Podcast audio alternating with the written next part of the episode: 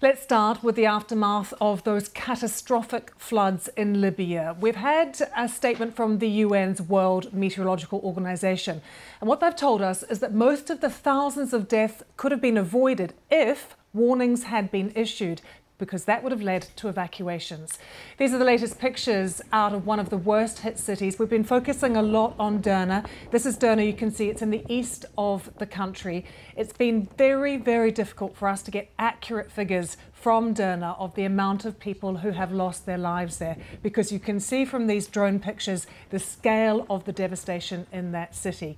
But we have had an interview with the mayor of Derna, and he has said as many as twenty thousand people may have been killed there.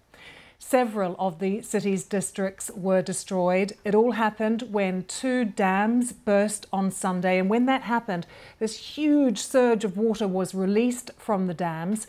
And look at these pictures here. Entire neighbourhoods were completely flooded and submerged when those two dams collapsed.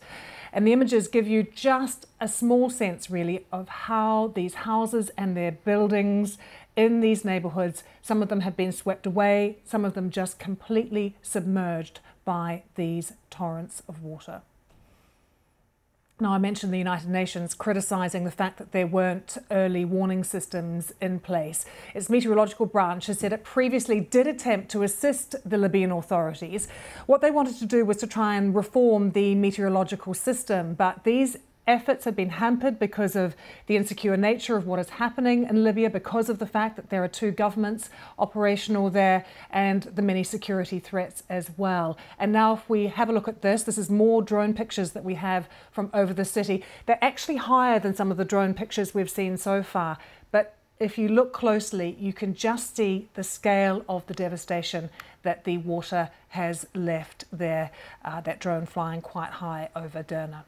And these pictures show you just one street, and taken what you're looking at. They are from Libyan's national television channel. Just on the right of screen there, you can see a bulldozer. It's managed to get into the city, brought in by locals. They're already trying to clear up some of the debris that is on the road. There is so much mud, so much that has been washed onto the streets as well.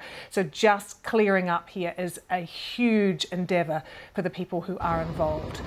But we're seeing this clearing up happening right around the city. Some close-up pictures here of uh, bulldozers and locals trying to do what they can. I mean, look at this house. It's just staggering when you see the damage. The bulldozers going in, trying to lift up some of the wreckage, some of the cars that are on the streets as well, and all of that debris that has been washed in from the ocean as well, just coming in uh, to the streets of Derna.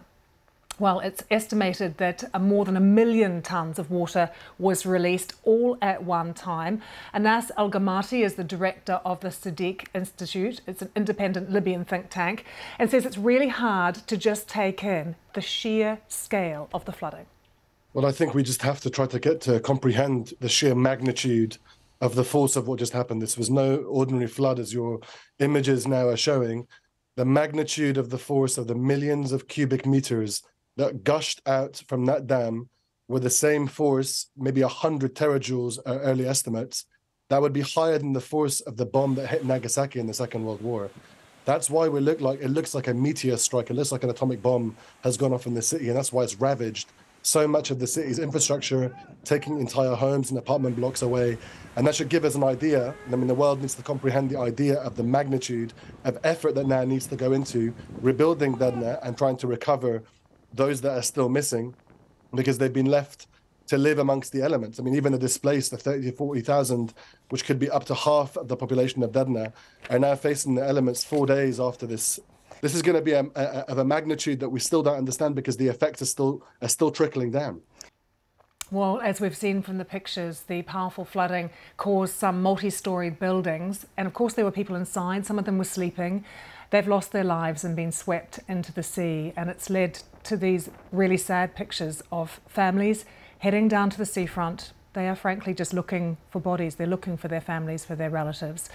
These pictures are just from one shore alone, and uh, the word is from there. Many people not expecting to find their family members alive, of course, but they are there to try and collect some of the many bodies now that are washing up ashore. And when we speak to aid agencies, they say right now that is one of the things they need the most, actually, is, is body bags to try and um, uh, respectfully remove the dead from the shorefront. And these are pictures of people finding the bodies of their loved ones the moment one father found his son. He said, "God, give me patience, my heart is with you." Uh, well, Wali Adin Mohammed is a Sudanese man who was working in a factory in Derna when the water hit, and he told us about his experience of what happened. We woke up at around three or half past three in the morning. We heard a large bang. Anyone who was awake in Derna for sure must have heard it. The water was unbelievable. Everyone could hear it coming. When we went outside, the city was gone. It had been razed to the ground.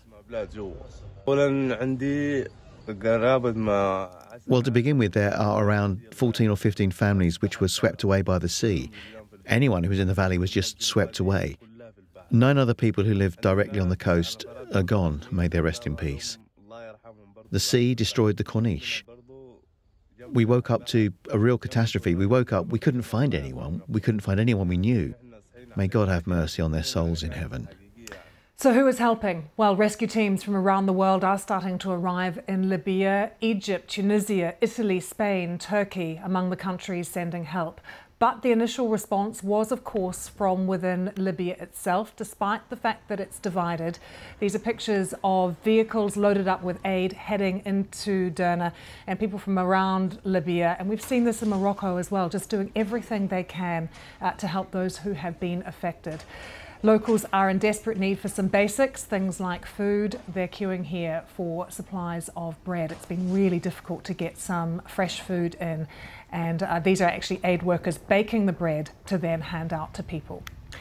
The U N is warning that the tens of thousands of people displaced are now at risk of exposure to waterborne diseases. Jens Lark from the B B C told the BBC, from the U N told the B B C it was rushing in all of the aid it possibly could. It is another grim morning uh, in that area, where, as we hear, people devastated by, by their loss, uh, trying to bury their dead, finding those who are missing or have survived, or maybe uh, caught uh, in crevices in, in, in, in collapsed buildings. So it's absolutely a devastating uh, disaster, and our heart really goes out uh, to, uh, to the people.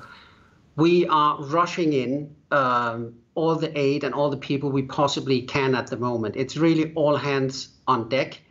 Um, we are sending in um, a particular specialized uh, relief team who is uh, going to work uh, with responders on the ground uh, to help with the coordination of, uh, of, of the lot of work that lies ahead. Because focus right now uh, is, of course, uh, for us and for the rest of the international uh, community uh, to come to the aid uh, of people who are there in the coming days, the coming weeks, and most likely in the months ahead.